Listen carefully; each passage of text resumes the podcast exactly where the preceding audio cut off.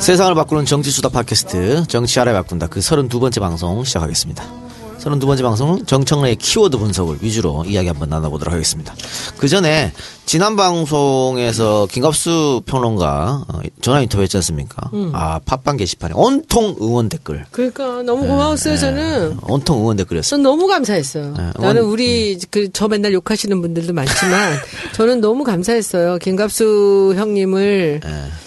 어, 갑수 선생님을 그렇게 응원해 주셔서 너무 감사했고 제가 그래서 김갑수 선생님한테 전화 드렸어요. 댓글 보세요. 그랬더니 네 다 봅니다. 다 그러시더라고요. 예. 그래서 그래도 그렇게 섭섭해 하셨는데 이렇게 지원해 주는 사람 이렇게 마음으로 밀어주는 분 많으니까 좋죠. 그랬더니 마음이 많이 위로가 된다고 아? 너무 예. 감사하다고 전해 달라고 말씀하셨습니다. 오늘 그 강적들에서 어 김갑수 선생이 잘린 강적들 나한테 전화 왔어. 나오라고. 아, 대타로 나오라고? 때 따라 고정을 하라고. 아, 나가. 그래서 아니 내가 갑수 형이 그렇게 잘렸는데 내가 거기를 어떻게 나가냐 했더니 아니 김갑수 선생이 계속 이동영 평론가님 추천했다고 그래서 김갑수 선생 빠진 자리에 오면 모양새가 좋지 않겠냐고 난 나갔으면 좋겠는데. 됐어요 그랬어 아니, 아니. 그건 심각하게 생각해봐요. 왜냐면, 됐어 아, 그렇게 생각할 수도 있지만, 아니, 나 갑수형이 빠진 자리에 내가 어떻게 나가냐 했는데, 갑수형 역할 할 사람이 필요하거든. 에이 뭐 나 말고 다른 사람이 하겠지 뭐 알트 저는 뭐 그래요 아무튼 그래서 안 나간다 그랬어 나는 참 이동형이 멋있는 것 같아요. 이게 이동형 작가가 그런 거 그 거절하기 참 어려운 지금 그 자리잖아요. 그 강적 자리는 괜찮은 자리잖아요. 네, 시청률도 잘 나오고 돈도 많이 줘 나는 사실은 그, 그, 지난번에 우리 김갑수 씨 전화 연결했을 때 그 아궁이 예. 에서 만약에 갑수형 자름 나도 간둘게요라고 네. 하는데 네. 이게 이동형의 매력이라니까. 안 이- 그래요? 이게 박근혜 최순실 의리랑 다른 거야 다른 거지. 이게 이거 진짜 의리야 아, 거기는 그래서 돈을 지난번에 뭉쳤어 그랬어. 내가 지난번에 당에서 그 네. 뭐 아까 그 사회자 얘기할 때 이동영 작가가 우리 총선에서 다섯 명은 당선시켰습니다. 네. 여러분들이 그거 아셔야 14명. 됩니다. 음, 14명이라고 했잖아, 당선된 사람. 16명 16명? 음. 아니 여기 나가서 당선된 건 그렇지만 그렇지. 다를 당선시켰다고는 안 하고 다섯 명만 해도 굉장한 거죠.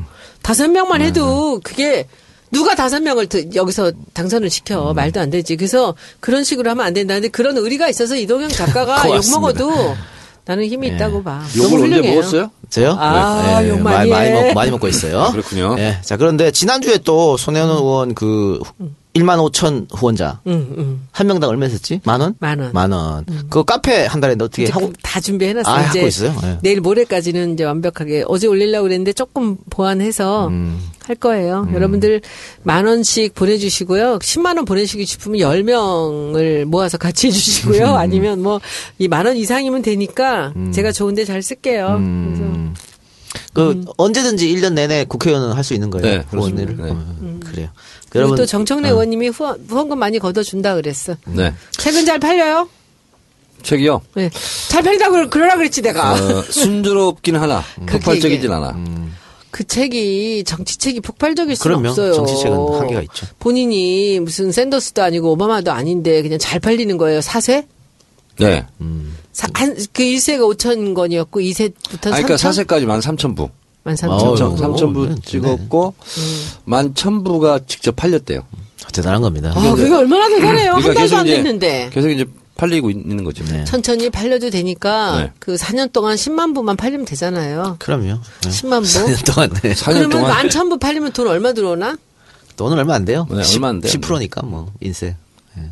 돈 얼마 안 돼요. 그래도 만천 부면 출판사는 오늘 출판사는 좋죠. 경남 하동에 가서 네. 그 어떤 민주노총 소속 음, 강의를 했는데 어 102명이 그 참석 인원인데 100명이 왔어요. 음. 그러니까 99% 참석했다고 그러더라고. 근데 그 100명이 다 책을 한 권씩 들고 왔더라고. 어머나. 고맙네. 네. 백권 쌓이는 일도 아니지 뭐. 그러니까 그렇죠. 뭐 연습을 많이 했잖아. 그래서 20분 만에 또 사진을 찍어야 되잖아. 사인하면서. 그래서 지금 사인을 하도 많이 해가지고 어, 사진 찍으려면 글씨 쓰는 걸 못 보잖아요. 한석봉 어머니야. 어머니 그 그래가지고 그냥 막 쓰는데 삐뚤빼뚤하지 사진 않고 찍으면서? 가, 가, 예, 가지런히 써 있어요. 그래서 어 그 손을 들고 오른손을 이렇게 쓰면서 사진 찍었어요. 계속. 훈련이 됐겠네요. 네. 예, 어쨌든 책 많이 파시고 소년님 저 카페 개설하면 우리 방송에서 한번 알려주시기 바랍니다. 네, 감사해요.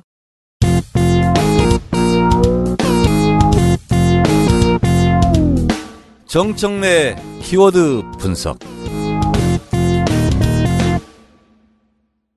자, 네. 정선의 키워드 분석. 오늘은 어떤 걸 갖고 왔습니까? 오늘은 이제 개헌 예. 음, 갖고 왔는데 개헌에 대한 뭐 의미와 내용을 얘기를 하기 위해서 제가 가져온 것이 아니라 어, 이런 적은 없었다. 음. 아, 개헌을 대통령이 하자. 했는데 하루 만에 끝나버렸어. 일일 천하로 끝나버렸어. 김옥균의 3일 천하는 우리가 들어봤어도 네, 일일 천하. 일일 천하는 처음 들어봤어요. 예. 꼼수여서 그렇지. 꼼수. 그렇습니다. 그러니까 어, 의도를 너무나 뻔하게 국민들이 알고 있었고 그리고 어, 때마침 또 JTBC가 어, 이 최순실 쓰나미로 그냥 밀어버린 거죠. 음. 그래서 그걸 보면서 어, 이게 박근혜 대통령이 개헌을 꺼내든 것은 그동안 계속 반대해 왔잖아요. 계속 반대했죠. 이정현도 반대하고 뭐쭉 반대해 왔는데 가장 최근에 반대했던 게 4월 달이에요. 네. 6개월밖에 안 됐어. 네. 근데 그때는 경제가 이렇게 어려운데 뭔 개헌이라 그랬거든요. 여섯 번을 반대했어요. 네.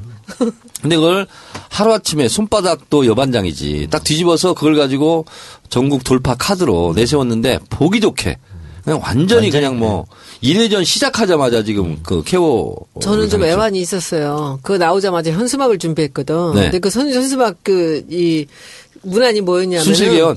개헌 꼼수, 컴마하고는 최순실 나와라였거든요. 네. 근데 이게 중간에 바뀌어가지고, 이, 이제 다시 또 바뀌고 바뀌고 해서 어제 걸었던 게 최순실 나와라, 우병우 나와라야. 음. 최순실 나와라, 우병우 나와라, 그리고 밑에는 이제 개헌 얘기 빼버렸어요. 그러니까 이제 이미 없어진 없어졌어. 거야, 하루 네, 만에. 이게 손혜원 위원장의 현수막도 일일 천하로 끝났어요. 아니 안, 안 걸었다니까. 아, 그러니까. 그래서 고쳐가지고 최순실 나와라 우병우 나와라고 밑에는 이제 그 국민들을 그 고통스럽게 대통령이 국민들을 부끄럽게 만들고 있다라는 걸 해서 이제 어제부터 걸었어요. 그러니까 이제 이 개헌이 이런 형식으로 하는 것 자체가 굉장히 분노할 일이거든요. 그럼요. 우리가 국사 시간에 배우면 예를 들면 삼국시대 때 반드시 나오는 게 율령 반포가 몇 년도에 있었냐. 이게 나오잖아요. 시험 문제도. 그러니까 율령이라는 것은 국가의 기틀 중에 매우 필요한 필수 불가결한 요소. 그러니까 율령이 없으면 헌법이 없으면 국가가 아닌 거예요. 그 정도로 국가의 중대사를 본인의 개인 측근 비리 본인이 연루된 것을 덮기 위해서 개헌 카드를 꺼냈다는 것이 매우 놀라운 거예요, 이거는. 근데 왜 그럴 수밖에 없었을까? 그는 본인이 연루됐기 때문에. 그러니까 최순실은 박근혜예요. 예. 그리고 본인이 어쨌든 어 국가 기밀을 누설한 거 아니에요. 예. 사인에게. 그래서 이거 이런 치부가 드러날까봐 아, 개헌이라는 카드를 들고 나왔다는 것. 아, 저는 진짜 이거는 기상천외한 일이었어요. 이 개헌에 대한 코치도 최준수 씨가 했을까요? 언니 이거 이 카드 꺼내 들어. 이렇게. 그럴 수 있겠네. 저는 저는 그럴 수 있을 것 같아요. 이게 왜냐하면 이게 굉장히 얕아요. 생각이나 그 이런 발상들이 굉장히 얕고 그 순간 땜빵을 하는 모면하려고 하는 그런 느낌들이 강해요. 그날 그 사과하는 것도 그렇고 조금 더 저는 대통령이 국민들 앞에 조금 더그 솔직했으면 좋겠고 조금 더 국민들을 생각하는 대통령이었으면 좋겠어요. 남은 임기 동안 그 수- 자기가 있는 속을 그대로 보이면 저는 국민들이 마지막까지 그렇게 험하게 대하지는 않을 것 같습니다. 그러니까 최순실 근데 왜- 너무 속보이게 해요. 최순실 왜 코치했냐 이런 의혹이 있냐면 이거 법무부 장관도 몰랐다 그랬거든요. 네. 대통령이 말하기 전까지. 그럼 비선에서 한 거지. 그- 그러니까 네, 네. 뭐를 원래 제대로 돌아간 나라면 그렇죠. 개헌을 하려면 관계자들 다 불러서 회의도 하고 대책도 논의를 해잖아요. 어, 그리고 어떻게 어, 이 개헌 안을 낼 것인가 그렇죠. 이런 것들 아웃라인 잡아야 되죠. 어, 그래서 하여튼 1인 천하로 끝나긴 했지만 어쨌든 개헌은 저는 지금 상태에서 개헌하는 것은 반대지만 어쨌든 여러 가지 국력 낭비적 요소가 있거든요. 그래서 어, 내년 대선 때 각 후보 진영에서 내가 대통령이 되면 이렇게 개헌을 하겠다 하는 것을 공약을 걸고 대선을 치렀으면 좋겠다 하는 생각이 있어요. 그리고 지금 뭐 현직 국회의원들 여론조사하면 거의 95% 이상이 개헌 필요성에 공감하더라고요. 물론 어떻게 개헌을 하냐마는 그, 사- 그 의원들마다 다 다르지만 일단 이 체제 87년 헌법 체제는 이제 좀 네. 끝내야 되지 않느냐 네. 이런 의견이 많아요. 저는 그래서 4년 중임. 음, 이것도 문 대표도 그렇게 주장한 것 예, 같아요. 4년 중임으로 했으면 좋겠고, 그 다음에 감사원을 독립시켰으면 좋겠고, 행정부 소속이 아니, 대통령 직속이 아니라, 어, 그리고 지방자치를 좀 강화했으면 좋겠는데, 어, 지금 뭐 지자체장들이 계속 요구하는 게 지, 에, 자치분권 이런 거 얘기하지 않습니까? 자치분권의 핵심은 돈입니다. 돈. 그래서 어, 지방세와 국세 비율에서 지방세 비율을 좀 높이는 것 그런 방향으로 어, 개헌을 좀 했으면 좋겠다 이런 생각이 좀 들고 그리고 다시는 뉴라이트라든가 이 새누리당 일각에서 대한민국 임시정부를 부정하는지 못하도록 아예 그냥 더 확실하게 못 박는 거 이런 걸 좀 했으면 좋겠어요. 그 친박계들은 지금 이원 집정부제나 내각제를 원하는 것 같아요, 개헌. 네. 음, 왜 이걸 원할까요? 그러니까 보통 이제 국가 지배 체제를 세 개로 보죠. 어, 그러니까 어, 내각제, 이원 집정부제, 대통령제 이렇게 되는데 어, 저는 개인적으로 대통령제를 허물면 좀 곤란하지 않겠는가 이런 생각이 들고 어, 집- 집정부제나 내각제로 간다는 것은 권력 나눠먹기에 또 폐해가 지금의 대통령제 못지않게 또 클 거기 때문에 어, 저는 그 부분은 반대합니다. 선거제도 개편은 어떻게 보십니까? 동시에 이루어져야 된다고 보십니까? 그렇습니다. 그러니까 어, 노무현 대통령 때 선거구제 개편 이런 걸 가지고 이제 개헌하려다가 안 되니까 그럼 원포인트 개헌이라도 하자. 대통령 선거와 국회의원 선거를 좀 맞추자. 그렇죠. 이렇게 했는데 그것도 이제 박근혜 대통령이 참 나쁜 대통령 이렇게 나가면서 이제 결국 무산이 됐지 않습니까? 그래서 선거구제 지역 감정 구도를 깰 수 있는 어, 중대 선거구제 이걸 고민해야 되고 그리고 또 독일식 어, 명부제 에, 그것도 한번 우리가 어, 선거제도로서 정착시킬 필요가 있겠다 이런 생각이 듭니다. 근데 그 개헌이 상당히 사실 오랜 준비가 필요하지 않습니까? 어, 오랜 준비가 필요하죠. 그러면 어, 내년 대통령 선거에서 후보로 나갈 사람들이 공약을 내걸고 그렇죠. 그리고 당선되자마자 천천히. 준비해서 그렇죠. 다음 정부에서 하는 걸로. 그러니까 개헌안을 보고 그 후보가 마음에 들어서 지지하면 되는 거죠. 그래서 하나의 대통령 그 선거에 있어서 판단 기준이 될 수도 있는 거죠. 그렇게 해서 뭐 정리가 되면 마지막은 국민투표죠. 그렇죠. 국민투표 찬반으로 그냥 이렇게 하는 그렇습니다. 예. 근데 왜 그 박근혜 대통령은 그동안 개헌을 반대했나요? 명분은 이거였죠. 개헌을 카드를 꺼내는 순간 본인이 대통령으로서 할 수 있는 여러 가지 정책들을 못 하게 된다. 모든 이슈가 글리 다 쏠리기 때문에. 그래서 블랙홀이라는 그러니까 본인이 스포트라이트를 못 받고 어, 주도권을 못 쥐는 거죠. 그래서 반대했던 거죠. 근데 역대 대통령들이 다 그래요. 아 그래요? 네, 그럼요. 제가 이 이제 박, 이 박근혜 대통령이 개헌을 반대하는 그 이제 멘트를 여섯 번에 나눠서 한 거를 제가 이제 한번 쭉 요약을 한번 해봤거든요. 2013년 4월 16일 날 한 게 야당 소속 상임위 관사 만찬에서 이제 한 얘기가 여기서 블랙홀이 나와요. 민생도 어렵고 남북 관계도 어려운데 개헌을 논의하면 블랙홀 된다. 그다음에 그때 이- 제가 그 자리에 있었어요. 아, 그러시구나. 2014년 1월 6일 날 첫 신년 기자회견에서 이 개헌이라는 게 워낙 커서 큰 이슈처럼 또 블랙홀이라 그래요. 모두 빠져든다. 경제 회복 불씨가 조금 살아나서 이제 여러 가지 하고 싶은데 지금 이럴 때 나라가 다른 이슈에 빠지면 불씨도 꺼지고 경제 회복이 어렵다. 두 번째. 그리고 세 번째는 2014년 10월 6일에 수석 비서관 회의에서 다시 한번 하는데 이제 장기간 표류하던 국회가 정상화돼서 이제 민생 법안과 경제 살리기에 주력해야 하는데 개헌 논의 등 다른 곳으로 국가 역량이 분산되면은 또 다른 경제 블랙홀, 또 블랙홀이 나와. 이게 누가 말 배우는 어린애 같이 블랙홀 되게 좋아하네. 그다음에 2015년 1월 12일에 신년 기자회견에서 질의응답에서 이때 질의응답했네요. 지금 개헌을 당장 하지 않는다고 해서 국민의 삶에 어떤 영향이 미치고 국민이 불편할 건 아니 아니지만 우리 경제가 이제 살 우리 경제를 살리지 못하면 개헌으로 모른 날, 나를 이제 지세울 경우 경제 활력을 찾지 못하면 고스란히 국민들한테 피해가 돌아간다 이렇게 얘기를 했고요. 그다음에 올해 1월 13일에 이제 신년 기자회견에서 질의응답 이것도 짜고 치는 거 짜고 치는 있었잖아. 모습이었죠. 예. 그때 얘기가 또 블랙홀이 나와요. 어, 블랙홀이 네. 번째 나오네. 지금 상황이 블랙홀처럼 모든 것을 빨아들여도 상관없는 정도로 여유 있는 상황인가? 개헌 외치는 사람들이 개헌 생각할 수 없게끔 몰아가고 있다. 그리고는 뭐 경제가 발목을 잡고 나라가 한치 앞을 모르는 상황에서 개헌을 말하는 거는 이제 입이 떨어지지 않는다. 나는 못하겠다 이런 얘기죠. 그리고 이제 마지막으로 한 게 4월 26일 날 올해 청와대 출입 출입 언론사 편집 보도국장 오찬 간담회에서 이렇게 얘기를 해요. 이거 발 불과 얼마 안 됐지. 지난번 선거 때도 무슨 이번에 우리가 때만 되면 우리가 되면 개헌을 주도하겠다든지 그런 개짜도 안 나왔다 이런 말을 하네. 개짜를. 오히려 경제 살리겠다. 일자리 더 많이 만들겠다. 그만큼 국민들이 그 부분에 절박해 있다. 지금 이 상태에서 개헌을 하게 되면 경제는 어떻게 살립니까? 이게 해서 여섯 번을 한 거야, 계속. 그래놓고는 개헌. 이걸 덮으려고. 그러고는 그냥, 참. 그냥 그 블랙홀 레이블을 네 번을 하네. 손 의원님은 개인적으로 개헌에 찬성하세요?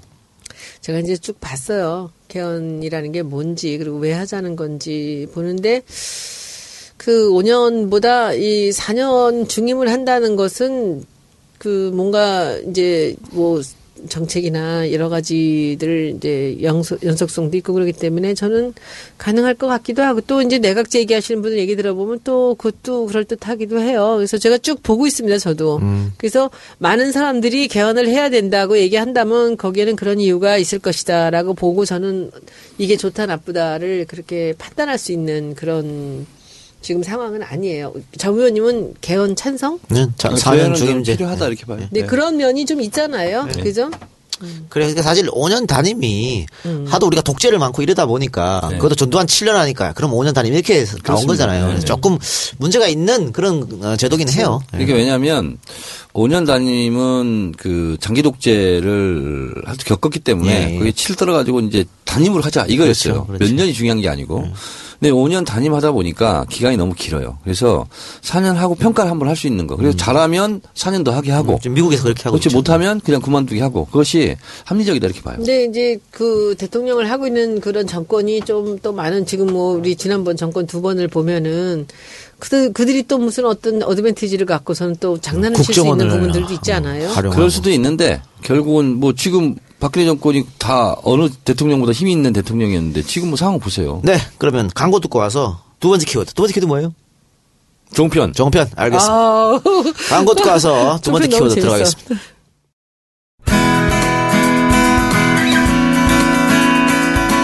세차가 필요할 땐 세차를 파는 사람들, 세차 장기 렌터카는 세차를 파는 사람들, 자동차 오토리스는 세차를 파는 사람들, 정직한 장기 렌터카 사업자를 위한 오토리스는 세차를 파는 사람들, 자동차를 사랑하는 금융 전문가들이 만든 회사 세차를 파는 사람들, 우리 곁엔 언제나 장기 렌트 오토리스 전문기업 세차를 파는 사람들. 네이버에서 세차를 파는 사람들 검색하세요.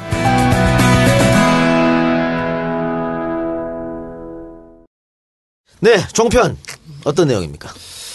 어, 종편의 탄생 비화는 음, 음, 비극적이었죠. 네. 어, 종편이 이제 이명박 대통령이 집권하자마자 첫 번째 한 게 언론 장악 어, 시나리오였고 KBS 정윤주 사장 쫓아내는 거였고 그것에 대한 완성이 미디어 악법 날치기 처리였죠.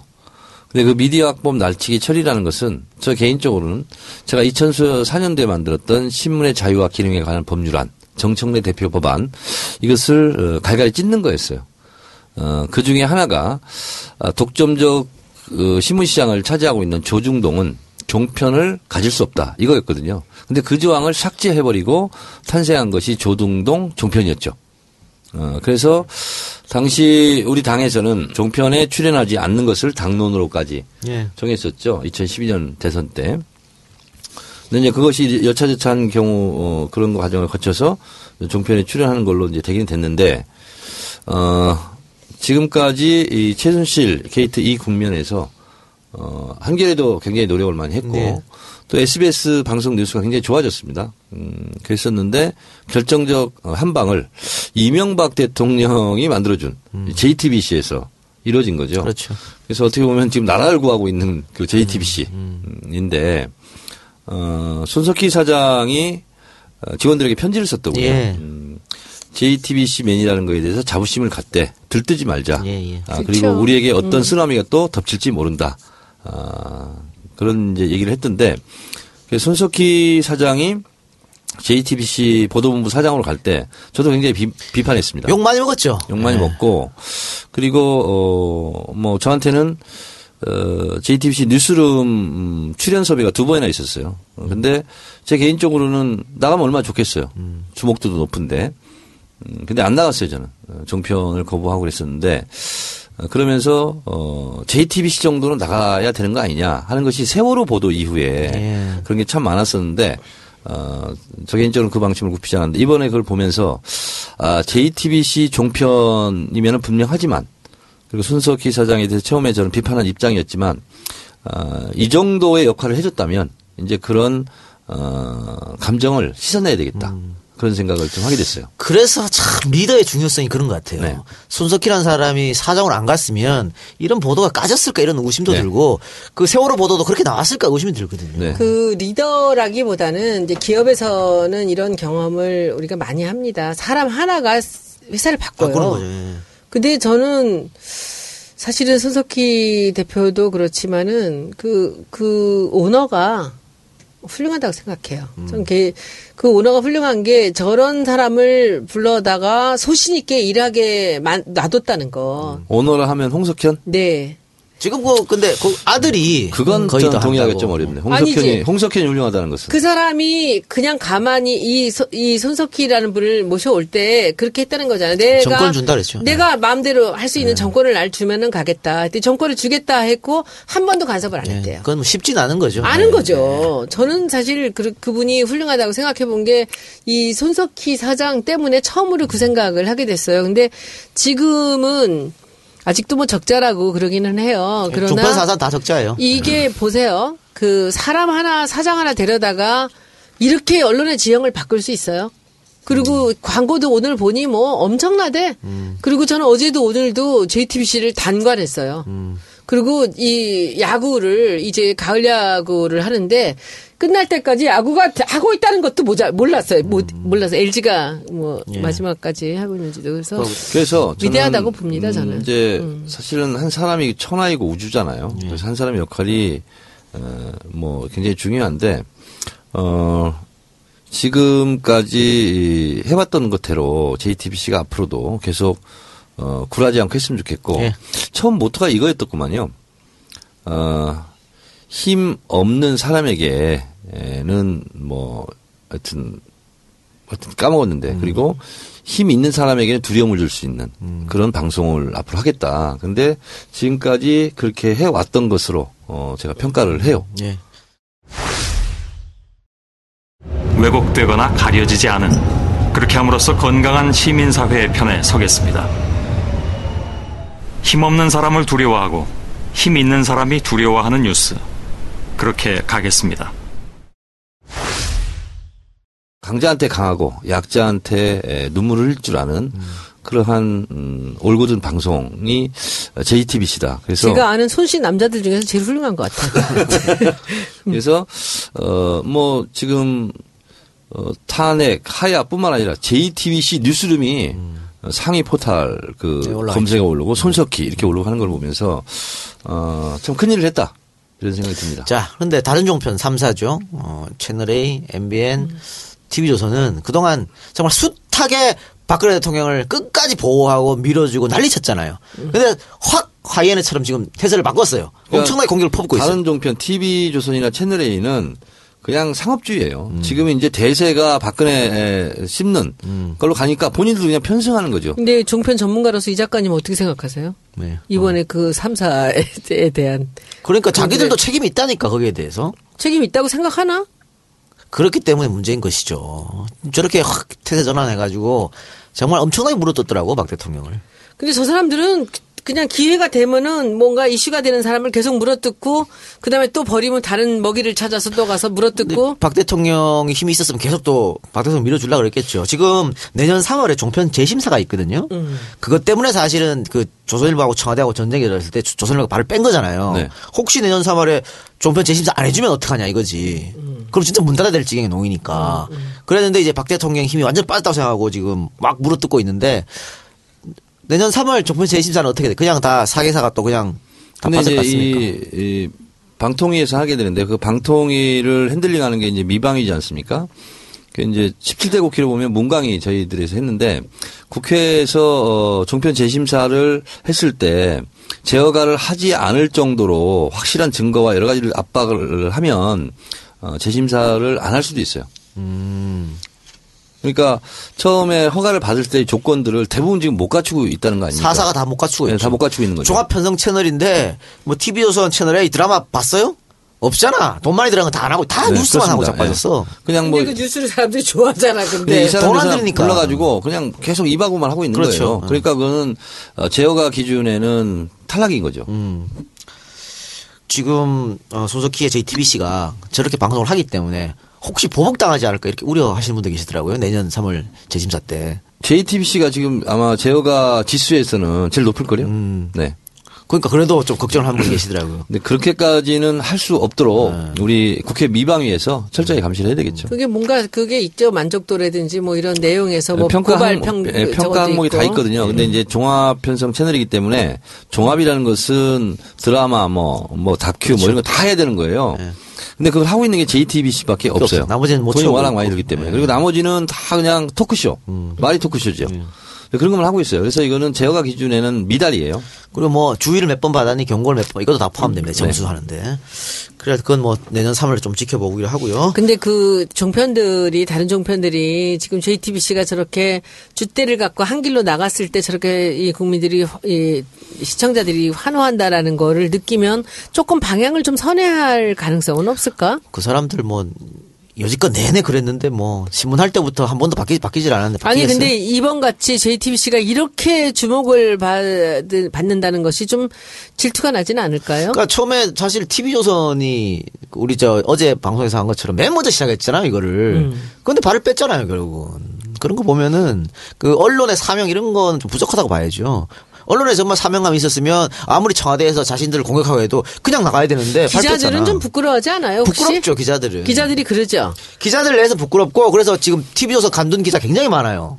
그러니까 자기들이 뭔가 열심히 하고 싶은데 어. 안 되죠, 위에서 그렇게 못하게 하는 아, 거죠. 그러면, 네, 그러면. 자기가 느끼는 TV 거죠. 조선일보도요. 음. 제가 조선일보를 싫어하고 공격하는 것은 조선일보 기자가 아니에요. 뭐냐면 조선일보 경영진들 있잖아요. 근데 조선일보도요. 다니면서 너무 불만이 많고 진짜 술 많이 먹는 기자들 많아요. 그러니까 우리가 조선일보를 공격하는 건 좋으나 조선일보에 고- 종사하는 모든 사람들이 다 나쁜 놈이다. 이렇게 보면 안 되는 거죠. 그 스- 기자들이 참 스트레스 많을 것 같아. JTBC 기자들은 저렇게 신나게 일하는데. 음, 그럼요. 그렇죠. 네. 그 지금 뭐 KBS나 SBS 노조들도 다 비판 성명 냈잖아요. 네. 뭐 부끄럽다고 뭐 그런 현- 현실입니다. 제가요. 좋은 쪽으로 좀 갔으면 얼마 좋겠네. 전에 음. 어, 우리 MBC가 이쪽으로 이사 왔잖아요. 이사 왔는데 어느 그 술집에 갔는데 누가 와서 인사를 해요. 근데 자기가 MBC 기자래요. 그러더니 그 너무 반갑게 막 인사를 해요. 그러더니 한 10명 모여 있어요. 갔더니 이명박 정권 이후로 다 밀려난 기자들. 아. 취재 현장에 없고 다른 이상한 데만 가 있는 어, 기자들. 광고 홍보 쪽으로 네. 다 빠지고 뭐. 예. 그러면서 하는 말이 요즘 저희들도 MBC 뉴스에서 안 봐요. 음. 그러더라고요. 근데 굉장히 좀 이렇게 안 됐더라고. 그러니까 그분들이 다 현장에 돌아와야 되는. 그러니까 우리는 이제 집회 현장에 되는데 보면은 MBC 오면요. MBC 나가라. 나가라 계속 그러거든요. 그렇죠. 얼마나 모멸감을 느끼겠어요. 그 SBS에서 이번에 그것이 알고 싶다 해서 백남기 동기 사건을 제대로 다뤘지 않았습니까? 심층 취재하고. 네. 근데 예전에는 뭐 PD 수첩, 뭐 KBS도 또 뭐 있었지? 뭐 그런 거 할 때 경쟁했었잖아요. 네. 근데 지금은 다 없어졌어요. 다 없어서 그게 2580 뭐 이런 거 있잖아요. 그렇죠. 그게 뭐냐면 이명박 정권 때 다 없어졌어요. 탐사보도 풀은 다 없어졌어. 근데 그 왜 없어졌냐면 노무현 대통령이 이제 서거를 했잖아요. 그리고 500만 명이 막 나와서 울고불고 했잖아요. 그게 뭐냐면 방송이 국민들의 눈물샘을 자극했거든요. 근데 그 방송사 PD 시사교양국 이런 사람들이 노무현 대통령 때 했던 기자들이에요. PD고. 근데 이명박 정권을 딱 보니까 이건 안 되겠어. 이거부터 잘라야 되겠는 거야. 그리고 그 사람들이 활동했던 사람들이 시사교양 제작국 이런 사람 다 바뀝니다. 그렇죠. 다 바뀌면서 결국은 최승호 PD 뭐 이런 사람들이 나가서 뉴스타파를 만들게 된 음. 그렇죠. 거예요. 그래서 지금은 쓸만한 프로가 없는데 SBS 얘기는 어, 음양을 제가 다 얘기해야 되겠네. 음.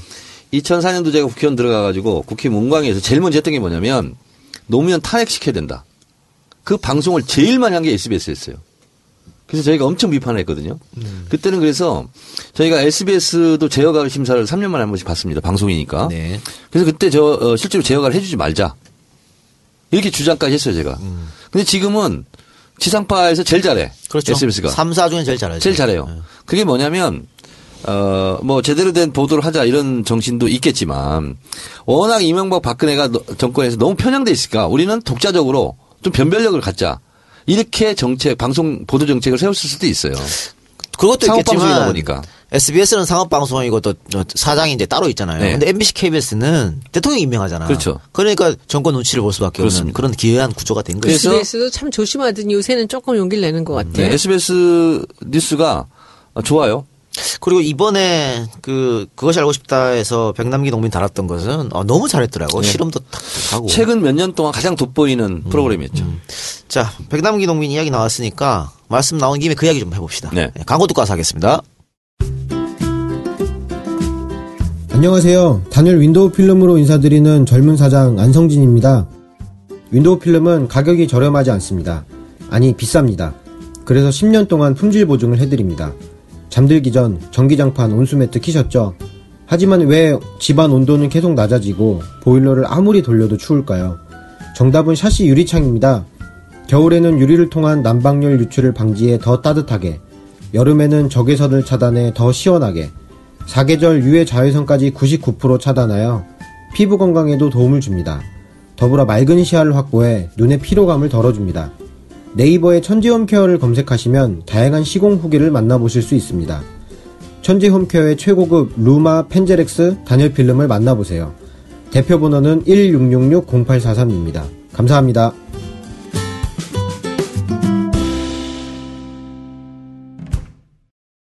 네. 이게 사실은 그, 이 최준실 사건 여파로 백남기 농민 사건이 조금 이제 여론의 관심이 조금 멀어진 면은 없지 않아 있는 것 같아요.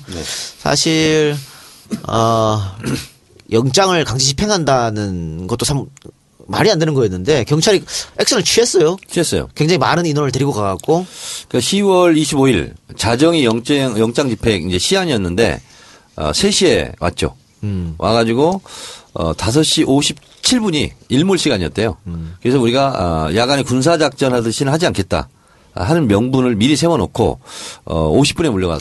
그게 영장 만료 3일 전인가요? 이틀 전인가요? 삼일 전. 3일 전. 이박 삼일. 예. 가서 이제 그렇게 했고 거기서 어땠나요? 거기서 뭐 어, 유족들하고 만나 가지고 대화를 협의를 좀 했습니까? 이제 이렇게 된 거예요. 예. 유족들을 만나는 순간 그걸 이제 유족과의 협의가 맞췄다고 보고 강제 영장을 집행하는 명분을 삼으려고 한 거예요 경찰이. 그러니까 법률 대리인들이 유족이 만나고 싶어 하지 않는다. 그리고 이제 많은 시민들이 유족과 경찰이 만날 수 있는 그 공간을 어, 확보를 시키지 않은 거예요. 그래서 유가족들하고는 얼굴 한번 본 적이 없습니다. 그럼 대리인들 대리인들이 가서 한 거예요. 그러니까 영장에는 가족과 협의해야 된다. 이게 의무사항이다 이렇게 됐잖아요. 그러니까 그 의무사항을 충족할 수 있는 조건, 다시 말해서 유가족과 말 한 번 섞지 못한 거예요. 그래서 어, 강제 집행을 할 수 없는 조건이 하나 있었고 무엇보다 중요한 것은 이제 2박 3일간 저도 가 있었는데 참 감동의 물결이었어요. 예, 어떤 게요? 첫날 전 자는데 오 이게 강제로 이렇게 시신 탈취하면 어떡하지? 거기서 주무셨어요? 예. 어, 근데 이제 잤는데 저는 1분도 안 잤어요. 2박 이틀 동안 꼬박 이제 48시간 동안 한 1분도 안 잤는데. 계속 계셨군요. 네, 네. 근데 어 보니까 2층, 3층 보니까 사람이 별로 없어요. 왜 이상하다 하고 근데 사람들이 많이 모였다는 거예요. 지하에 가봤어요. 이야. 시신 안치실 있잖아요. 안치실을 에워싸고 사람들이 잠을 자는 거예요. 시민들이 시민들이. 그리고 안치실에서 이제 지하 1층인데요. 거기 나와서 위로 올라오는 길 있잖아요. 그 주차장 가면서 이렇게 돌아서 나오는 길 있잖아요. 나선처럼. 거기에 봉구차 두 대를 대놨어. 못 들어오게. 못 들어오게. 그러니까 그 차를 레카 차로 끌어내지 않으면 불가능한 거야. 자발적으로 다 하신 그렇죠. 어. 대형 대형 크레인이 와서 들어오지 않으면 그리고 그 옹벽이 너무 깊기 때문에 밧줄 타고 와서 할 수도 없어요. 그리고 몇 명이 잤는지 아세요? 첫날 500명이. 500명이 그 여- 장례식장 있잖아요. 복들 꽉 메우고 그 뭐 손님들 맞으면 뭐그 그 육개장 먹는 데 있잖아요. 거길 다 차간 거야. 아, 이거 노수가 그래서 그걸 제가 찜질방 같이. 그 찜질방 같이 다 사진을 찍어놨어요. 그래서 아, 진짜? 12시도 찍어놓고 새벽 2시도 찍어놓고 4시도 찍어놓고 올려놨어요. 그거 트위터에. 그래서 여기 이제 지금 그게 이제 사진을 공개할 수 없어서 그런데 그 왜요? 사진은 제가 페이스북에 안 올렸어요. 그래서 파파이스에서만 지금 공개하고 왔는데 둘째 날 더 감동이었어요. 천 명이 잤어요. 아이고. 와 그걸 보면서 야 이, 이, 러니까 최순실이 나라를 망치고 대통령이 뭐 이렇게 가더라도 그래도 우리나라가 희망이 있다 하는 걸 멋있다. 봤어요. 그러니까 무슨 일만 있으면 사람들이 갑자기 아, 달려가요. 뭐야, 뭐야. 사람들이 없다가도 투쟁본부에서 어 3시에 침탈할 것 같습니다. 그러면 확 오는 거야. 확 몰리는 거야. 천명막 이상이 모여가지고 경찰이 어떻게 할 수가 없어요. 그래서 이거는 정말 국민의 힘으로 막아낸 거예요. 자, 그러면 이제 궁금한 게 영장이 만료가 됐잖아요. 네. 다시 친다는 얘기가 있던데 어떻게 있습니까? 지금 할까 말까 고민하고 있는 것 같아요. 경찰이? 네, 경찰이. 이- 지금 상황이 대통령은 저렇게 지금 나라를 망치고 이 상황에서도 눈치 보겠죠, 자기들도. 이런 거예요. 두번 왔잖아요. 강제 집행하려고 두번 왔는데 어, 25일 날 왔을 때도 그렇게 의지가 없어요. 의지가 없고 경찰들이 굉장히 부끄러워해요. 어머 진짜. 네, 진짜 부끄러워요. 자기들도 말도 안 되는 걸 알아요. 음. 그러니까 명분을 세운 거예요. 우리 가려고 했는데 시민들이 막고 나서 못했다. 그러니까 5시 47분이 일몰 시간이다. 일몰 시간 지나자마자 그냥 물러간 거예요. 그러니까 네. 뭔가 성의가 없는 것 같긴 하더라. 원래는 진짜 집행을 하려면요. 새벽 5시 이때 옵니다. 음. 해 뜨기 전, 바로 일주일 직전이 가장 피곤한 때예요. 사람들이 지키다가. 그래서 보통 그런 침탈이 있으려면 새벽 5시경에 옵니다. 자, 그러면 경찰이 재영장을 신청 안 한다고 하고 이제 그러면 할 수도 있어요. 어떤 거냐면 어, 경찰은 다시 이제 신청을 하는데 법원이 기각해주겠지 하는 걸로 면피하려고 할 수도 있어요. 그리고 또 하나는 지금 나라가 이- 난리가 났는데 어차피 우리가 하든 안 하든 이슈가 안 되고 우리 책임이 아니야 하고 슬그머니 그냥 안 할 수도, 할 수도 있고. 있고. 그렇게 되면은 장례식이 이제 치러지는 겁니까? 예, 그래서 어 제가 이제 가족들하고 계속 같이 지내고 있으니까 장례 준비는 하고 있냐 이렇게 물어봤더니 하고 있더라고요. 그래서 어 일단 어 5.18 묘지 구묘역 일단 거길로 갔다가 이제 5.18 국립묘지 정식 묘지로 오는 것은 보훈처 심사가 있대요. 그건 좀 기간이 필요하대요. 그래서 어 1차적으로는 5.18 묘지 구묘역 쪽으로 가는 걸로 이미 그건 다 돼 있더라고요. 5.18 민주화운동 하셨었나? 어, 그, 그게 아니더라도, 아니더라도 어. 민주화운동 하다 이렇게 돌아가시고 하면은, 어, 5.18 국립묘지에 보통 이제 들어가게 되죠. 이번에 우리 안행이들 잘하지 않아요? 어, 박주민 의원 있잖아요. 박주민 의원은 국회의원이 됐을 때나 안 됐을 때나 부시시는 똑같아. 똑같이. 그 박스 깔고 자는 거 네네네. 올라왔던데. 예. 그 아니 요번에 보니까 이제 계속 연락이 올라오는데 이제 나 와, 와다오 와달라고 하는데 이제 제가 두 번 다 첫날은 이제 수요일 날은 가려 아, 그날 첫날이 언제지 가기 가려고 그랬는데 오지 말라 그러더라고요 상황 끝났다고 근데 이제 홍보에 또 일이 많았잖아요. 여기 현안 때문에 뭐 현수막 걸어라 백드랍 고쳐라 막 그냥 밤새고 일하는데 그래서 이제 그 다음 날은 내가 약속이 있어서 그래서 끝나고 가려고 그랬더니 상황 끝났다고 오지 말라 그러더라고. 네네. 그랬더니 누가 저한테 쪽지 보내왔어요. 정청래 의원이 너무 잘하고 계신다고 그래서 제가 이- 현직도 아닌데 힘도 없는데. 아니 근데 정청래라는 인간은 지금 현직이든 아니든 어디 가든지 그런 데서는 딱 버티고 있으면 사람들이 전부 다 용기에 이게 도움이 되는 아니, 거예요. 근데 난 너무 훌륭한 것 같아요. 두 가지 장면이 있어요. 예. 뭐냐면, 제가 이제 국회의원 물론 아니죠. 가서 이제 저는 페이스북으로 계속 생중계를 했어요. 예. 왜냐면, 거기 오고 싶어, 하- 오고 싶어도 못 오는 분들을 위해서 이렇게 하고 있다. 예, 예. 이렇게 왔는데 원주 교구 있잖아요. 이동훈 신부라고 그분이 미사를 하셨는데 와 너무 명연설했어요. 김재동 이후에 또 명, 명연설이 나왔어요. 그리고 탄핵해야 된다 이런 얘기 다 하고 그래서 제가 보통 제가 이제 멘트를 하면서 하는데 그거는 그냥 한 시간 정도를 제가 그냥 페이스북 들고 생중계를 했어요. 팔 엄청 아프더구만.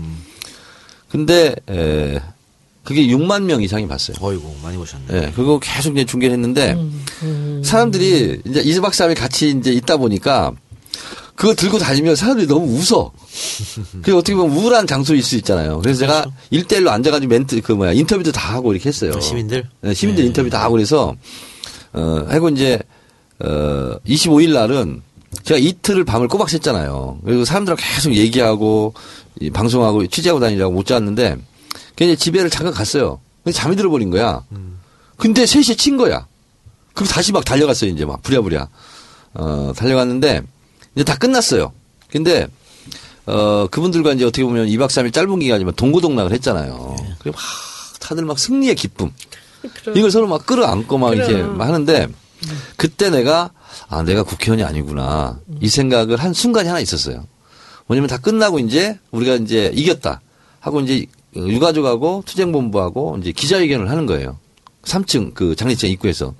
그러니까 유가족이 먼저 쓰고 뒷줄 뒷줄에서 한 네 줄 정도를 쓰는 거야. 근데 거기 이제 우리 그때 이제 달려온 우리 당 국회의원들이 이제 몇 명이 섰어요. 근데 나보고 거기 와서 서라는 거야. 근데 안 섰지. 근데 사람들이 자꾸 밀어요.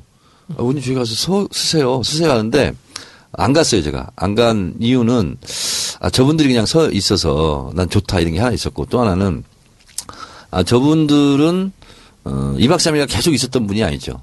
그래서 나는 계속 같이 있었던 분들 그 그냥 관중석에 있어야 되겠다. 그게 오히려 마음이 더 편하더라고요.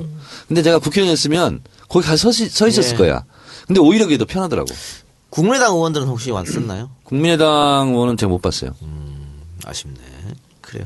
못 봤는데 그 오기는 왔대요. 오기는 오고 그랬는데 이제 오신 분들이 다 감사하죠. 예, 그럼요. 예. 그 여러분도 혹시 그것이 알고 싶다 못 보신 분은 다, 다시 한번 좀 보시기 바랍니다. 너무 잘 만들었고 그냥 거기서 그 전문가들 법의학자 또 의학박사 나와가지고 그 백상에서 주장이 말이 안 된다고 강하게 얘기하는 거 네. 너무 좋더라고. 근데 제가 이제 이번 다뭐 그렇게 1단계는 얘기해요. 1단락 됐는데 어 제가 이제 매일 가서 이제 유가족들하고 이제 얘기도 하고 또 우울하니까 또 이렇게 어떻게 보면 좀 이렇게 웃겨주기도 하고 이렇게 풀어주기도 하고 그랬는데 백도라지 씨를 보면서 제가 진짜 놀랐습니다. 나이가 그렇게 많지 않아요. 35인가 이렇게 되는데 얼마나 내공이 있는지 흔들림이 없어요.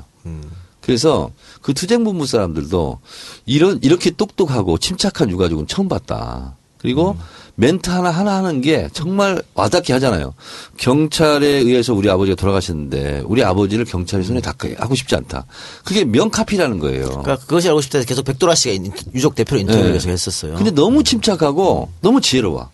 그리고 이렇게 오늘은 뭘 해야 되, 되는가, 내일은 뭘 해야 되고 이런 걸 딱딱 다 알아요. 그리고 아 지금은 우리는 유가족은 나설 때가 아니다. 하고서 딱 있고 지금은 우리가 유가족에 가서 한번 나서서 한마디 해야 된다. 이런 것을 너무 완급 조절을 너무 잘하는 거야. 이게 사실은 1년 동안 지쳐 있었던 거 아니에요. 그런데도 아, 난 놀랐어요 이번에. 그- 그렇게 침착하고 훌륭한 유가, 유가족을 처음 봤어요. 저는. 그리고 거기 그 방송 내용 보면 전직 의경이 나와요. 이걸 좀 중립적으로 달아달라. 한쪽으로 치우치지 말고. 그러면서 의경편을 들려고 왔는데 그 화면 직사로 만든 그 화면을 보고는 굉장히 놀래더라고. 이렇게 하면 안 되는데 이렇게 했다고.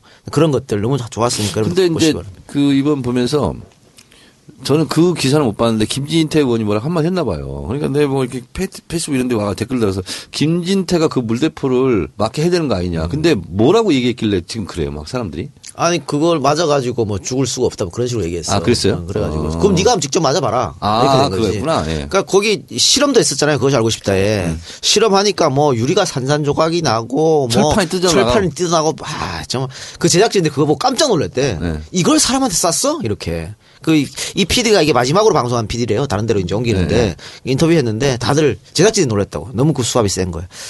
그리고 우리 와이프랑 같이 봤는데 네. 아, 지금 만삭이잖아요. 오늘 내일 하는 그 상황인데 이거 보고 계속 울어가지고 어. 울고 또 막 쌍욕을 하더라고. 아, 그래? 아 진짜 애한테 안 좋게 말이야. 박근혜 욕하고 경찰한테 막 쌍욕을 해가지고 아이 참.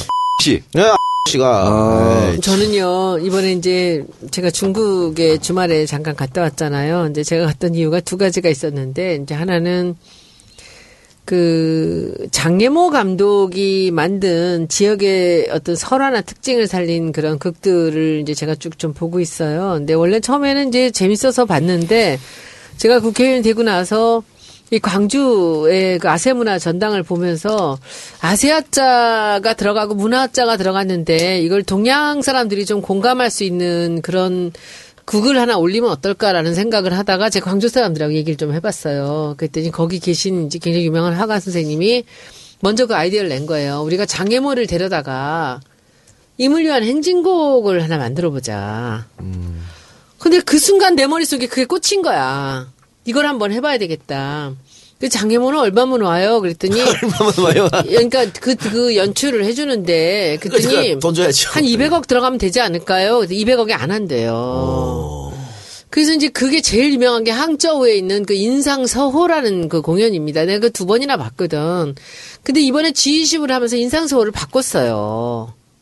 서, 이 서호의 그 설화로 이제 했던 건데 그걸 내가 주말에 좀 보려고 가면서 이제 그 이거 드라마 이거 연출을 한 그 팀을 이제 만나기로 했어요. 그래서 갔는데 원래는 인상서가 서- 그 설화를 갖고 만들었었는데 이번에 보니까 G20을 노리고 이걸 카트카트해서 그냥 일반적인 공연을 한 거예요. 호수비에서 되게 잘하긴 했는데 장애모가 와가지고 이거를 이- 이번에 리뉴얼하는 걸 다 했대요. 근데 다른 데 가선 돈을 굉장히 많이 받는데 서호에는 특히나 그 항저우는 애정이 많아서 그 많이 돈을 안 받았다고 얘기를 해서 이제 한참 인터뷰를 하고 왔는데 장례부 만났어요? 아니요, 장애모는 북경에 있어요. 네. 근데 저는 요번에 바뀐 거 보고 거기 그 만드는 제작 업체를 음. 만나고 왔는데 제 꿈이 그거예요. 임을 위한 행진곡의 그 기본 음악을 갖고 그 이제 창극을 하고 싶어요. 그래서 그 남도에 그 소리하는 사람들 한 300명 정도 거기 그 출연자가 300명이야 그 서호에도 300명 정도로 해서 뮤지컬 식으로 이거를 만들고 싶어요. 그래서 만들어서 거기는 지금 예술 그 문- 과- 저기 아시아문화 전당은 지금 이 사이트는 완전히 너무 좋잖아요. 저- 그게 그래서 거기서 그걸 해서 작곡을 하고 그 뮤지컬로 만들어서 이제 처음에 들어가서 이제 이걸 보다가 이 문이 열리면서 야외가 나오는 거죠. 비 오면 비 오는 대로 눈 오면 눈 오는 대로. 그래서 나는 그 임을 위한 행진곡이 세월호로 넘어갔으면 좋겠어. 그래서 그 세월호로 넘어갔던 그 극이 클라이막스에서 진혼곡이 됐으면 좋겠어. 그거는 저는- 근데 그거는 어디서 사실 돈이 나와야 되나요? 아, 지금 그게 이제 돈이 있어요. 어, 그 있어요? 예산이 어. 있는데 그게 진원곡이 돼서 그 진도의 씻김 굿으로 해서 이 모든 관객이 그 상여를 따라서 다 이쪽 문으로 나갔으면 좋겠어, 저는. 이렇게. 진도 식김굿이 말이 되네. 진도 에서 그런 참사가. 났고 제가 그걸 가봤거든요. 그러니까. 상여를 따라 가봤거든, 요 1박을 하면서. 근데 거기 동네 아줌마들이, 동네 사람들이 전부 누가 하나가 돌아가시거나 공연을 할 때면 동네 사람들이 가게 아줌마, 뭐 어디 아줌마들이 다 소복을 입고 나와요. 그래서 그 극에 참여를 하는데 그러면 거기 관객들이 다 같이 그 길을 따라가면서 같이 곡을 하면서 따라가면서 끝나는 거거든. 그래서 나는 여기를 그 지금 그 장소가 도청 자리잖아요. 네. 가장 많은 사람들이 죽었던 자리입니다. 거기서 그, 그 세월호까지 해서 식김 구슬을 끝내고 싶어. 나는 그걸, 그거를 장애모를 데려다가 하고 싶다고 그 얘기를 갖고. 손해원은 못 하나? 아니지. 여기가 이제 외국 사람들을 불러들이고 하려면은 우리한테는 이 흥행의 카드가 필요하거든요. 그래서 이제 그 생각을 하고 이번에 가서 예산이 얼마나 들었나 봤더니 이 사람들이 10년, 10몇 년 전에 이 한 170억 정도가 들었대요. 근데 계속 적자를 보다가 북경 올림픽에서 여기서 흑자가 돼서 그때부터 대박이 났대요. 그리고 지금 이제 이번에 G20으로 항저우가 완전히 좀 새롭게 관광도시로 나오려고 하는데 이번에 그 G20의 공연을 바꾸면서부터 매일같이 매진이래요. 그, 이게 한 5만원 정도 하는 그 티켓 비싸지. 근데 여기를 우리가 그 장애모 이름을 쓰면 장애모가 이걸 했다라고 하면은 중국이나 일본 관광객들이 이걸 보러 오거든요. 서울에 온 사람들이 그걸 보러 광주를 내려가게 되거든. 그래서 광주를 그 중심으로 해서 이 준 전체를 살려보고 싶은데 이게 지난번에 이제 노무현 대통령으로 그리고 또 이 정청래 의원님이 굉장히 그 예산을 따고 이것을 완성하는데 큰 역할을 했거든요. 그리고는 지금 1년에 무슨 무슨 법 있죠. 예. 그래서 1년에 800 얼마, 800 몇 억씩 나오죠. 아문법, 무슨 법? 아시아 문화 전당법. 그거. 근데 그거를 지금 박근혜 대통령이 그거 안 주려고 막 그렇죠. 쓸데없이 돈 낭비하고 있다고 뭐 한 번 해가지고 1년에 600억인가? 뭐 지원을 해야 되는. 근데 그 돈을 갖다가 지금 문화부에서 이 일을 진행하면서 그냥 공중에 날리고 네. 그렇죠, 인건비를 그렇죠. 이러고 버리고 있는 거예요. 그래서 나는 생각에 이번에 가서 보고선 제가 자료들을 쭉 모으고 인터뷰를 해서 이제 그 자료를 제가 좀 보여줄 건데 장관을 만나서 이거를 1년이고 2년이고 문을 닫고 그냥 여기 사람들만 걸어 다니게 하고 이 공연장을 일단 준비를 하면 되거든요. 그럼 시나리오를 짜고 그래서 장애모가 그렇게 비싸다면 장애모랑 같이 그걸 했다가 헤어 졌는데 되게 유명해진 여자 하나가 있어요. 왕조가라는 여자인데 이 사람 뮤지컬 연출하는 사람이에요. 그래서 왕조가 지금 작품을 제가 모으고 있어요. 북경에서 그것도. 그래서 모아서 중국의 유명한 사람을 데려다가 우리 임을 위한 행진곡을 하고 싶어요, 저는. 그래서 그- 임기 중에 한번 해볼게요. 돈 안 나면 어떻게 해요? 못하게 하면. 600억 있다니까. 아니 그걸 문화부 장관이 딱 쥐고 안 주면 어떡하냐고. 그게 광주인데 장관이 아니라 이 안에서 쓰는 건데 이제 이거를 거기 그 송기석 의원이 국민의당 의원이 그 지역구예요. 이 양반도 여기에 대한 고민을 많이 해요. 그럼 우리가 뚱땅 치면 되는 거야 그냥. 이게 국민의당하고 우리만 합하면 네, 네, 네. 어, 그러니까 뭐 예산이 있다고 쓰는 건 아니고 그것도 다 이제 뭐 절차를 밟아야 되는데 갑자기 궁금해지는 게 하나 있네요. 임을 위한 행진곡을 한다 했잖아. 손혜원 의원님 임을 행- 위한 행진곡을 언제 처음 불렀어요? 지난번에 우리 비대위에서 네. 광주 내려갈 때 네. 그때 차, 기차 안에서 외우면서 내려가서 그때 알았어요. 처음 불렀죠? 처음 불렀죠. 저는 한 30년 전부터 불렀거든요. 근데 그 어쨌든 손혜원 의원님은 이쪽 바닥이 아니고 저쪽 바닥에 있다 이쪽으로 그러니까. 왔잖아. 왔는데 임을 위한 행진곡을 부를 때 어떤 느낌이었어요? 아, 그- 내가 그, 그 음악에 대해서 그 제일 찡했던 게 내가 그걸 외웠잖아. 네. 외우고 내려갔다고 네. 이 2절까지. 네. 저는 그 노래가 그 노래인지도 모르는 거예요. 그래서 네. 내려가면서 가서 그걸 부르게 될 거니까 해서 이제 인터넷을 보고 외우고 내려갔는데 거기 그 망월동 묘지를 딱 들어가는데 몇 발짝을 들어갔을 때 곡이 나오는 거야. 어 그때 이렇게 눈물이 나대. 그러니까. 그러니까 그 순간이. 네, 그러니까 음. 니물이라는 행진곡을 부르잖아요. 그럼 묘해져요. 오. 묘해져. 그래서 나는요, 네. 우리 당에다가 이거 지금 이것도 늘 생각했던 건데 내가 이걸 한번 제안을 하는데 그 국회의원 되면은 하루에 네 번, 다섯 번을 우리가 그, 혹, 뭐, 저기 호국 영령을 위해서 묵념하는 거 있잖아요. 네. 어떨 때 내국가를 부르고 하잖아. 국기에 대한 경례를 하고. 그래서 우리 당에서만은 김영석 씨나 이런 사람들한테 그 편곡을 좀 해달라 그래가지고 임을 위한 행진곡으로 우리는 묵념을 했으면 좋겠어. 아, 애국가는 부르고. 부르고. 애국가 안 부르면 난리 그 나죠. 인물 난리 위한 나요. 아니 또그 때- 해산당해. 그 묵념할 때 나오는 노래가 그 음 악이 뭐예요? 난 그것도 좀 한 누가 좀 알아, 알려줬으면 혹시 그게 아는 분 게시판에다 알려주시고요. 예, 항상 그 거 쓰죠. 근데 그게 충무공이니까요. 그게 어느 나라 노래 음악인지 좀 드- 보고 나는 그 인물 위한 행진곡을 우리 저 밖에 음악 하시는 분 계시죠? 그거를 갖고 우리 적어도 우리 당에서 하는 행사만은 그걸 써도 되잖아. 공식 아니더라도. 자, 그리고 한번 해보고 싶어. 니물의 행진곡은 이제 배우셔서 이제 부르니까 음. 광주 때 광주 항쟁을 상징하는 노래가 또 대표적인 게 또 하나 있어요. 왜 찔렀지? 왜 쏘았지? 들어게 싫고 어딜 갔지? 두부처럼 잘려나간 이런 노래가 있어요. 그러니까 이건 직접적인 그 상황을 묘사한 곡이에요. 너무 두부처럼 잘려나가. 그 다음에 제가 안 했잖아요. 그게 이거예요. 이게 이제 칼로 잘려나간 거죠. 그걸 이제 그 작사한 거예요. 근데 저희는 이제 5일 5월 달 되면 이모레한 행정국은 늘상 부르는 노래고 그럼 이제 이 노래를 불러요. 광주 출전가. 근데 그러면서 저희는 이제 전두환 군사 독재 타도를 외치고 이제 했거든요. 근데 이, 이 가사는요 너무나 리얼하잖아요. 트럭에 싣고 어디 갔지? 두부처럼 잘려나간 뭐 이런 건데 어 그 노래 부르면요. 그리고 또 이제 광주 그거 있잖아요. 그 영화 마- 있었잖아요. 그거 막 계엄군들이 내려와 가지고 막 이렇게 막 두드러 패고 그리고 막 이렇게 팬티바람으로 막 결박하고 막 이런 거 있잖아요 그 장면 나올 때 이 노래가 딱 어울리는 노래예요. 그걸 묘사한 노래거든요. 트럭에 싣고 어디 간다 이거예요. 두부처럼 잘려나간 뭐 젖가슴 뭐 이런 노래거든요.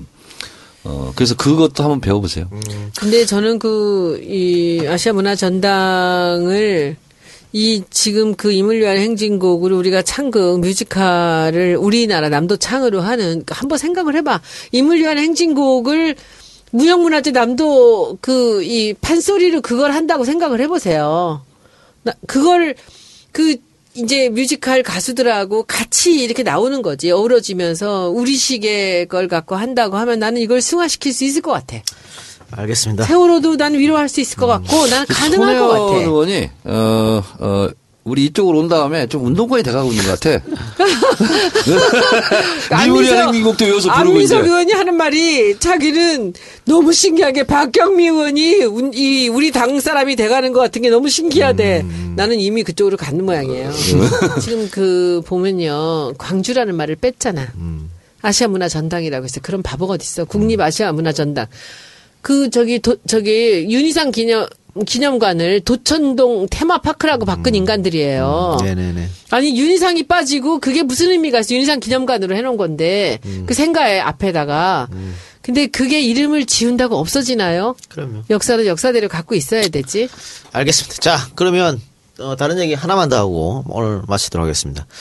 자, 어제 이야기했던 손학규 전 대표가 탈당했는데 아무도 관심을 갖고 있지 않아요. 본인들은 관심을 탈당. 되게 받았다고 그렇게? 생각하는데 누가? 그러던데 그런데 아무도 안 따라갈 거라 그랬는데 이찬열 의원이 주군을 따라간다. 내가 누구 때문에 국회의원 되는데 하면서 탈당 동반 탈당을 했습니다. 더불어민주당 내에서는 어떻게 지금 전 잘 모르겠어요. 근데 그 이찬영 없어? 의원이라는 분이 원래 그 손학규 의원 때문에 된 사람이에요? 네. 손학규 대표가 음, 그 수원에 이찬열 의원 지역구에 나가라고 그랬어요. 음, 18대 이번에? 18대 옛날에? 보선 때 음, 음. 근데 본인이 나가면 무조건 당선되는 거였어요. 근데 본인이 안 나가고 이찬열 의원이 도의원이었는데 손학규 대표 탈당할 때 같이 타- 동반 탈당했던 사람이에요. 새- 한나라당에서. 그래서 이한열, 어, 이해찬열 의원을 공천을 주죠. 그래서 도의원에서 갑자기 국회의원이 된 거예요. 그래서 이제 보궐 한번 하고 19대 20대 이렇게 이제 세 번 당선된 거죠. 의리 있는 사람이네요. 그러면 뭐 개인적인 의리는 있다고 보는데 저는 국회의원이 사사로운 개인적인 의리를 지키라고 있는 자리는 저는 아닌 것 같아요. 그거는 자기를 뽑아준 시민들의 의견을. 물어봐야 되는 거지. 그렇죠. 그, 그 이찬영을 뽑아준 그 유권자들이 어. 손학규 나가니까 당신도 나가라 하는 거에 동의하는 사람이 저는 별로 없을 거라고 그럼요. 또 이찬열 개인을 지지해서 찍어준 사람도 있지만 네. 더불어민주당이 좋아서 찍은 사람도 분명히 2번이기 있을 거 때문에. 당선된 그렇죠. 거예요. 근데 2번을 벗어나는 거 아니에요. 탈당하는 거 아니에요.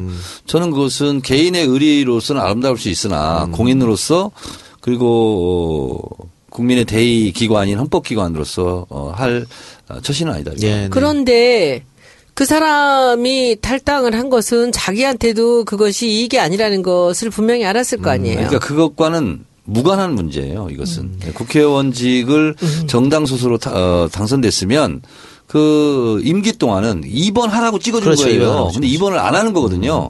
그거는 개인의 의리를 지키는 아름다운 인, 인생사일 수는 있으나 국회의원으로서 해야 될 일은 아니라는 거죠. 과거 김영삼 대통령이 그 전에 총재 시절에 삼당 합당할 때도 네. 국민들이 야당하라고 통일민주당 찍었는데 갑자기 자기들끼리 밀실 야합해서 여당 간 거잖아요. 그렇습니다. 그래 요거도 먹는 거죠. 그런데 정청래 의원님은 손학규 의원을 잘 아세요? 전 의원을? 잘 몰라요. 잘 모르세요? 네. 같이 뭐 활동을 하거나 그런 적은 없어요? 어, 공교롭게 같이 의정 생활을 한 적이 없어요. 그래요. 네. 근데 그이 작가님이나 정 의원님이 보시기에 손학규라는 분은 어떤 정치인이에요? 그래서 저는 아주 싫어합니다. 내가 책에서도 엄청 비판했고 또 어, 이번에 어, 정계복귀와 탈당 명분이 전혀 없어요. 뭐 때문에 탈당하고 어, 정계복귀했는지 이해를 할 수 없는 그런 상황이기 때문에. 노무현 대통령은 음, 손학규 대표에 대해서 보따리 장수라고 그랬어요. 이것저것 시류에 따라서 왔다 갔다 한다.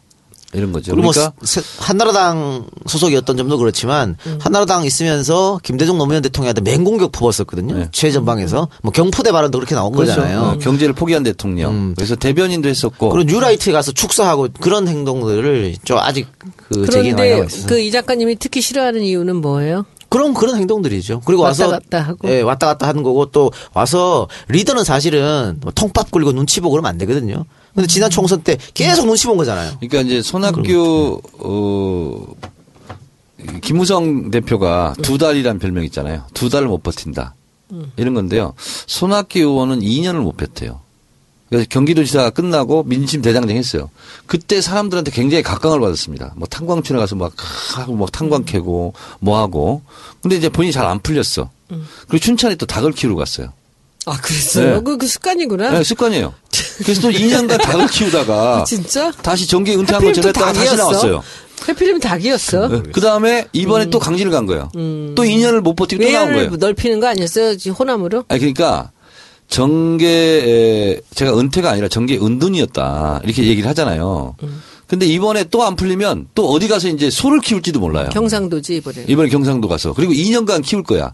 근데 2년을 못 버텨 이 양반은. 그러니까 이 양반이 지금 복귀하고 탈당이 정권 교체에 뭐가 도움이 되냐고는 1g도 도움이 안 그리고 된다. 나는 정말 좀 이렇게 오글거렸던 게 뭐냐면 나라를 구한다. 뭐 이런 거 있잖아요.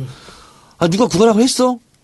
본인이 안 구해도 구할 사람 많아요. 근데 마치 본인의 이익은 없고 오로지 나라를 위해서 뭐 하는 것처럼 저는 진짜 그분이 나라를 위한 거였으면 정계 복귀하는 것까지 좋아요. 그러면 당에 남아가지고 더불어민주당의 일원으로서 정권 교체에 가장 앞장서는 것.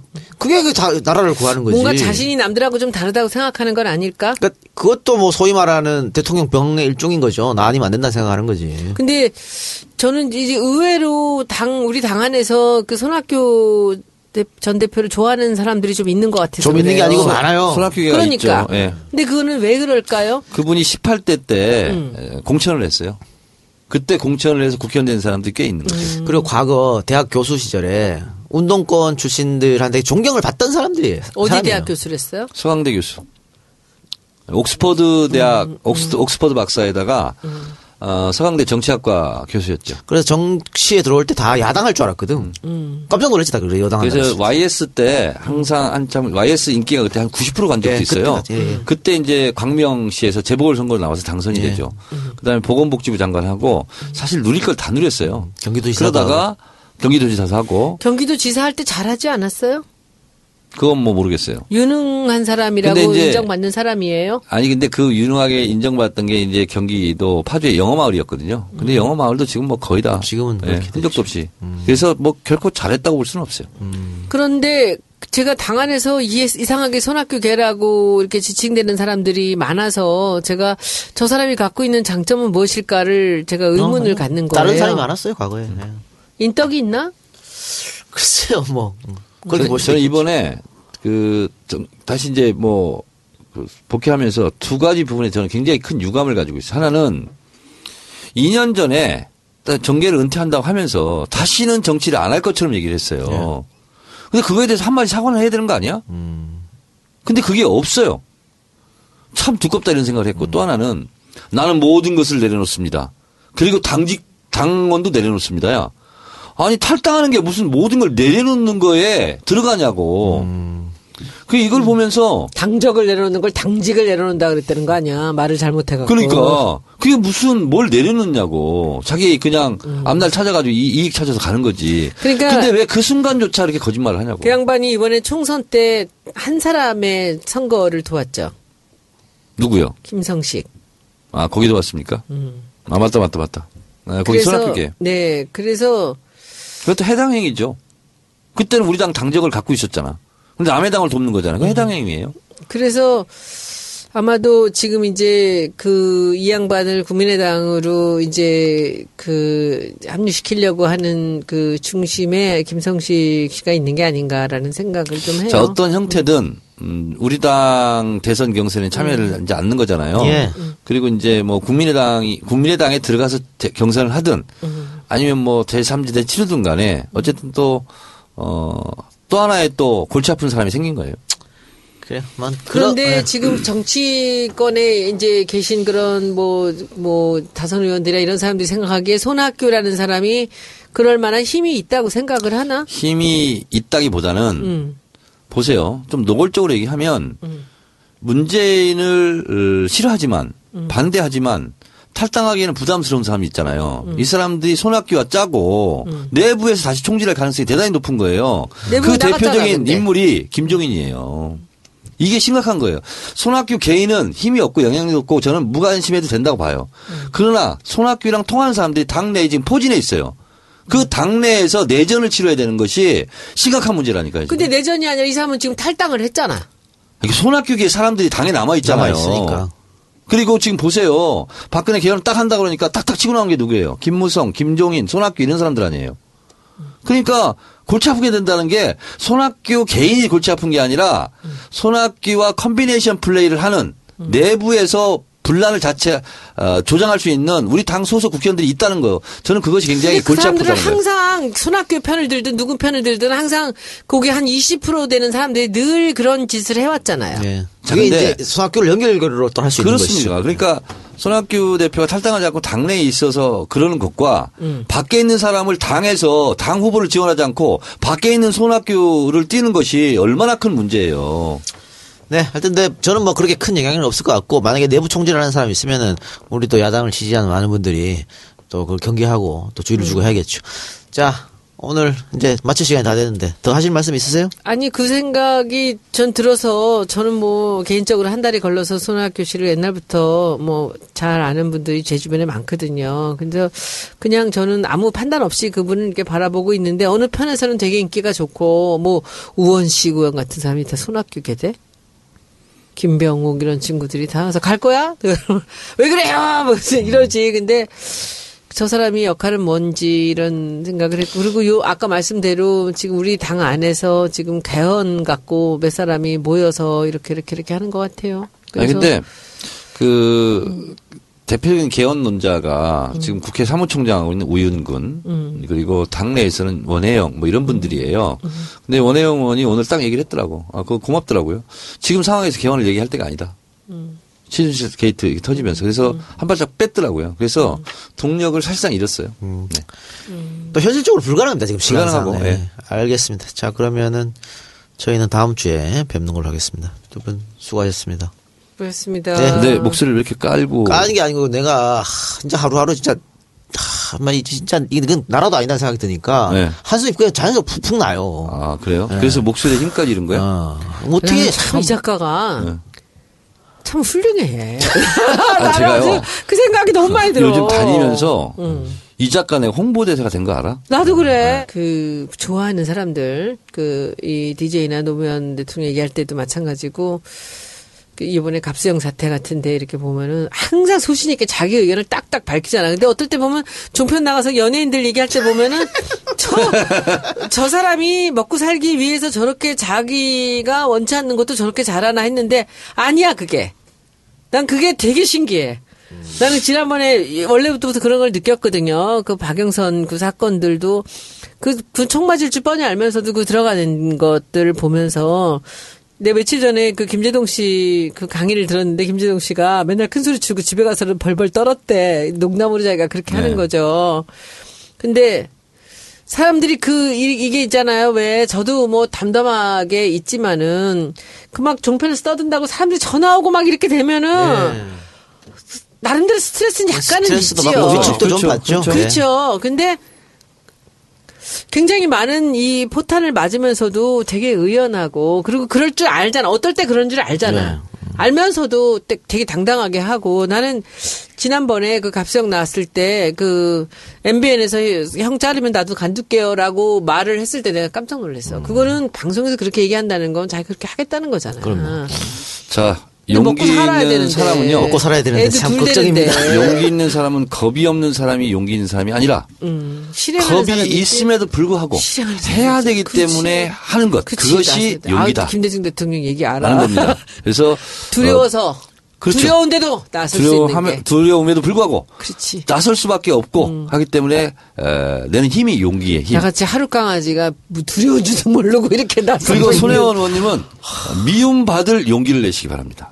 나는 그 이상 어떻게 내냐 이상 이상가. 조정도에서 아무리 미워해도 용기를 내시기 바랍니다. 나는 이미 다 찍혔어요. 네. 나는 근데 못 찍혔는데 별 이상한 거 같고 다 찍히는데 지금 제 트위터 댓글에 이런 게 있어요. 손혜원 의원이 정청래를 뒷 배경 삼아 용기를 내고 있다.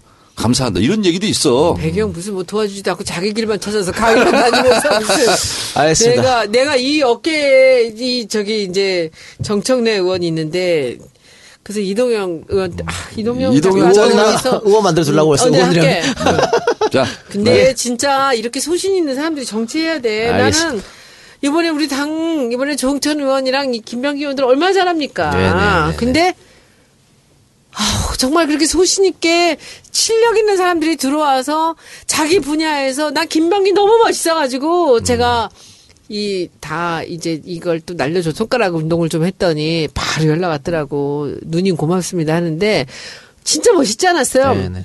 같이 까자. 음, 음. 난 그거 너무 멋있었어. 그러니까 딱 줄어들었잖아. 그래서 내가 물어봤어. 뭐 갖고 그랬어? 했더니 쟤들은 같이 그러면 절대 못 갑니다. 음. 그래서 아 뭐 있어서 그러거든요. 아 당연히 있죠. 음. 재밌는 건 김병기 의원의 기사에 음. 악플이라든가 이런 거 하나도 없습니다. 무서워서. 어, 무서웠어. 근데 나는 김명기 너무 멋있었어 이번에. 네. 그리고 그렇게 조용히 아무 얘기도 안 하고 있던 사람이 딱 하면서 그 이- 거기 거기서 이번에 그 누구야 그 성주 이 이완영? 이완영 그, 그 양반하고 붙었잖아요. 네네. 간사로. 정보위 근데 간사로. 그랬잖아. 이 사람이 정보위 간사가 초선이 한다는 게 쉽지 않다라고 했지만은 이게 실력이 있으니까 자기 능력이 있으니까 그걸 붙어가지고 마지막 순간에 그냥 야 까자 다 까자 다 까자 하니까 네. 거기서 그냥 바로 자, 깨갱하더라고. 그리고 악플 얘기가 나면 갑자기 생각나는데 제가 그저께부터 어, 개헌이 아니다 탄핵이다. 어, 뭐 이런 얘기 쭉 했잖아요. 했는데 우리 편인데 어, 공개적으로 막 이렇게 비판을 하는 분이 몇 분 있었어요. 우리 편이야, 우리 편. 근데 뭐냐면 어, 후폭풍이 그 두렵지 않냐.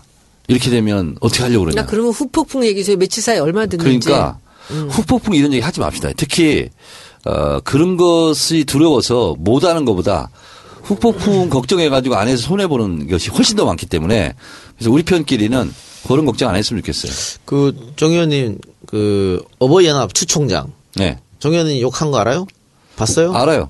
완전 쌍욕을 했던데. 아 근데 어. 어, 관심 종자 같아요. 그래서 제가 한마디 하면 더 키워줄 거기 때문에 그냥 어, 무시. 무시. 뭐라고 네. 욕했어요? 정청래 이 병개뭐 이렇게 막 쌍욕했어. 문재인하고 나하고 엄청 좋겠어. 어. 아 그런 일이 있었어요. 그건 고소해야 되지 않나? 아, 근데 뭐? 그냥- 욕은 고소가 안 되나? 아 냅둬요 그냥. 음. 냅둬요? 그래 냅둘 건 냅둬야 돼. 네, 알겠습니다. 따질 건 따지고 저는 어, 도구 고소 무시. 저는 이번에 고소 몇 개 했잖아. 음. 근데 다 뭐 난리 났는데 하나도 취취 안 했어요. 그냥 끝까지. 그래서 저- 그래서 이제 종편이 나를 더 미워하는 것 같아. 아, 손 의원님 그리고 어 제가 요즘 딴지 게시판 음, 네 들어가 있거든요. 딴지 일보 거기 한번 오세요. 게시판에서 뭐해? 아 지금 최고 활성화되어 있는 게시판이에요. 손혜원 의원을 거기서 부르고 있어요. 왜? 보고 싶대. 글 좀 한번 쓰세요. 나한테 딴지까지 들어가라고? 네. 들어가 보세요. 진짜 재밌어요. 아 진짜? 그리고 굉장히 수준이 높아요. 딴지 어떤 정치 게시판인가? 딴지일보 김호준이 한 딴지일보 자유 음. 게시판 자유 게시판에 들어가서 손혜원입니다 하고 인사하라고? 인사하고 인사하라고. 알겠습니다. 일단 오늘 방송에서 언급된 일 잘한다는 의원들 조홍천, 뭐 김병기, 박주민 공교롭게 다 초선이네. 그런가요? 아, 초선 그리고 또. 더 재밌었던 거 왜 손혜원을 거기서 왜 빼는 거야? 아니 너무 나- 노골적이잖아. 아니 너 가서 해줘요. 저기 아, 너무 재밌었던 거 또 하나 있어. 이거 나는 이 알바가 이게 얼마나 센지를 내가 알았는데 전재수 의원 칭찬을 했잖아요. 예, 제가 예, 예. 세상에 전화를 너무 많이 받았대. 아, 전지수 의원이? 예. 어, 전화를 너무 많이 받고 너무 많은 사람들이 제가 여기서 지- 자기를 칭찬했다고 너 일 잘했다고 그걸 아. 칭찬을 자기가 또 받았다는 거야. 제가 칭찬을 해서가 아니라 네가 일 잘한다는 얘기를 거기서 듣고 알았다 그러면서 그렇게 해서 저기 너무 아. 많이 받았대. 음, 진짜 잘하는 국회의원은 칭찬해 줘야 되고요. 아, 진짜 우리 하루에 한 명씩? 못하는 국회의원들은 어, 다음에 붙이면 안 돼. 당선시키면 안 돼. 그래서 진짜예요. 그러면 그 그래서. 옥석을 구분하자. 아, 나는 이제 다음번에는 안 나올 거니까 다니면서 어디 음. 낙선 운동하고 막 이거 선거 운동이나 좀 도와주고 다닐까 봐. 뭐 그거 한번 넣지 뭐. 주간 베스트 worst 정치인 한 명씩. 그거 할까? 아우, 난 정말 이번에 김병기는 정말 최고였습니다. 그러니까 저, 다음 주부터 정식으로 합시다. worst는 무조건 새누리당 김병기 worst. 김병기 의원 한번 데려 나올까? 그래요. 예, 한번? 예, 예, 예. 뭐 누구든지 열려 있으니까 우리 방송은. 네. 예. 우리- 아, 그리고 음, 난 어. 김병기 의원 너무 멋있어. 오늘 까먹었다. 뭐. 오늘 주진우 나오기로 했는데. 어머. 어디에? 여기, 정치 알바에. 음, 아니다. 이재희 이재희 나오기로 했어, 아, 내일. 이재희 나가기로 했나? 어, 내일 내일 이제. 아, 내일 나오기로 했어요? 네, 그래 아까 최순실 깜짝이야. 탈탈 털라고. 이제 뭐 단계가 됐으니까 깔게 그러니까. 있으면 까는 거는 좋죠. 예. 네. 네, 알겠습니다. 자, 그럼 오늘 방송에서 마치고 두분 네. 수고하셨고 우리 들어주신 네. 청취자 여러분 대단히 감사합니다. 다음 주에 또 탄탄한. 컨텐츠를 갖고 또 오겠습니다. 네, 방청 여러분도 고생하셨습니다.